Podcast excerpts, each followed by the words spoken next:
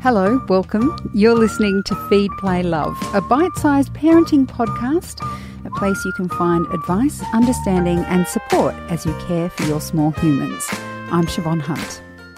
If you suspect your child has a behavioural issue, perhaps they have problems sitting still or they may be more aggressive than other kids, where would you go? I would probably take them to a GP and get a referral from there, maybe to a psychologist or an occupational therapist. I wouldn't have thought a speech pathologist could help. But that's exactly the kind of work that Olwen Forker does. Olwen is the clinical director at Backchat Speech Pathology. Hi, Olwen, how are you? Hi, Siobhan. I'm well. What kinds of behavioural challenges do you help children with? Probably uh, one of the most common referrals into our clinic here at Backchat. It's probably for difficulties with literacy, difficulties with learning, Siobhan. So children often come in from the GP, they might come in from a psychologist, the paediatrician may refer them to our clinic specifically because the child is just they're just struggling at school. And it's never just that they're struggling with learning. These little ones are always struggling with other types of, you know, other types of issues. And you perfectly described little ones with impulse control, children who are struggling to regulate, children struggling to concentrate, and in particular boys struggling with activity levels in the classroom setting. We tend to like to get them in really, really early because, of course, of the brain plasticity. The earlier you get them in, the earlier you start to work with them, the earlier you train the parents what to do to help improve your child's engagement. And who normally refers them to you? So who will the parents that say they have you have a child at school who is struggling to learn, struggling to perhaps get along with other children, who do parents generally take them to in order to get a re- referral to a speech pathologist? Parents can self-refer to speech pathologists. So parents commonly will call and say, look, we've heard about you, word of mouth, you've worked with my friend's child or my son's teacher. So we are actually a point of self-referral, so parents can actually contact regarding their child. Certainly GPs are a big referral point as well, and paediatricians as well will commonly refer children to us. Why do they refer them to you in particular? As I mentioned in the introduction, um, with those sorts of things like behavioural challenges, I would have thought they'd refer you to either a psychologist or maybe an OT. What is it about speech pathology that can help in these situations? I think one of the biggest reasons little E's get referred uh, to speech pathologists is, I guess, because we are really working from that early years perspective. So we see, as an example, a lot of boys who are struggling with literacy, but, but mainly it's not literacy, it's actually that sustained attention and that persistence and that ability to regulate. So part of our role as speech pathologists, as many people know, is play-based learning. But what we do here at Backchat, I guess on top of that, is we really push, as well as building the children's underlying, like their memory, so their memory for reading and for the phonics and for the words and the sight work, everything involved in reading. We also work really hard on getting children to persist with the task because let's face it, boys would, for the most part, prefer to, I know my kids would prefer to be in the park riding the scooter, the skateboard, their bike, or, you know, doing a physical activity. So what we do is we incorporate really big routines within the home. So we get children doing really extended, prolonged, fun and learning-based tasks. So as an example, a little guy who I've worked with probably for five sessions, he came in on referral from mum there were big issues surrounding attention and sustained attention and persistence in the classroom. His language was suffering as well because he wasn't able to retrieve and get language as well because he was struggling with attention. So the teacher would ask him a question and he would be looking elsewhere. And it wasn't that he didn't have the language, it was just that his concentration was, you know, elsewhere. So over the last five sessions, I've trained mum and modelled for mum how to build and how to help this little guy persist with learning-based tasks. So we started really, really small. He's a five-year-old boy, so we started really, really small, just playing a little working memory-based card game from actually one of my new books I've got coming out. And then what we did was we extended into another game. And then we kept building and we kept extending the time that he was concentrating for.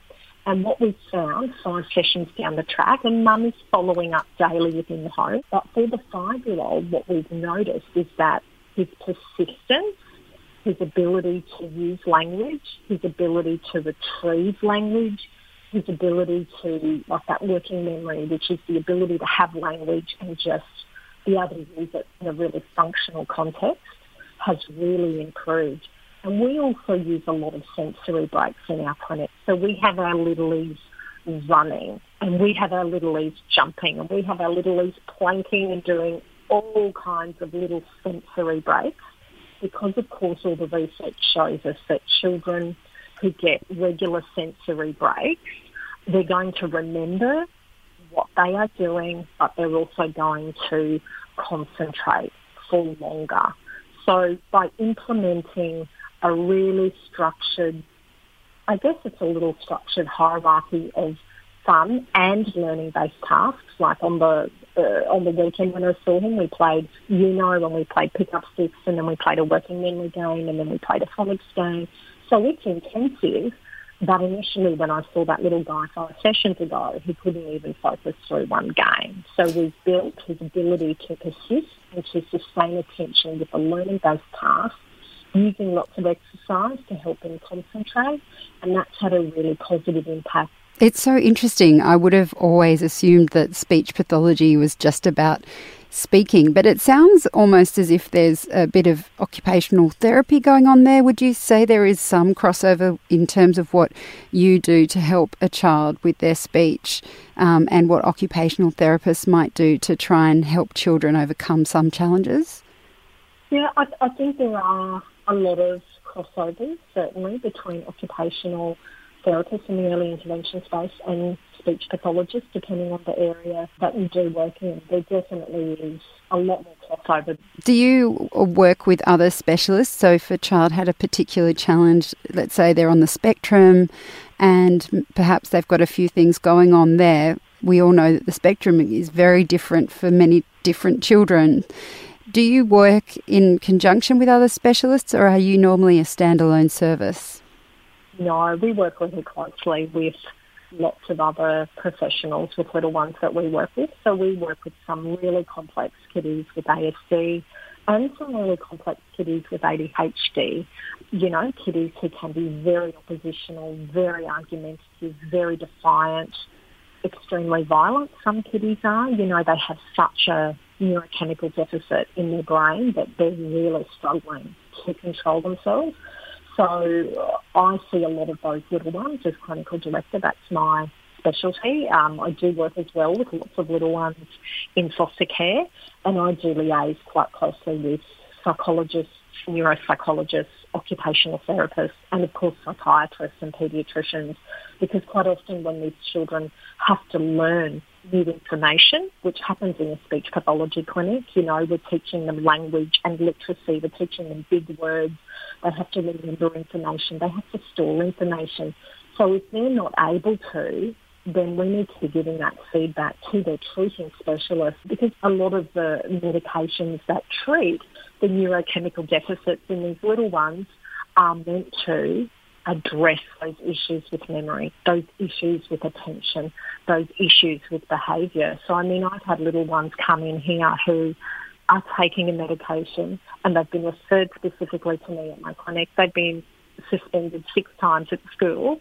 They're in prep. They're extremely rigid, extremely oppositional, extremely defiant. The school can't go. Parents are about to break down.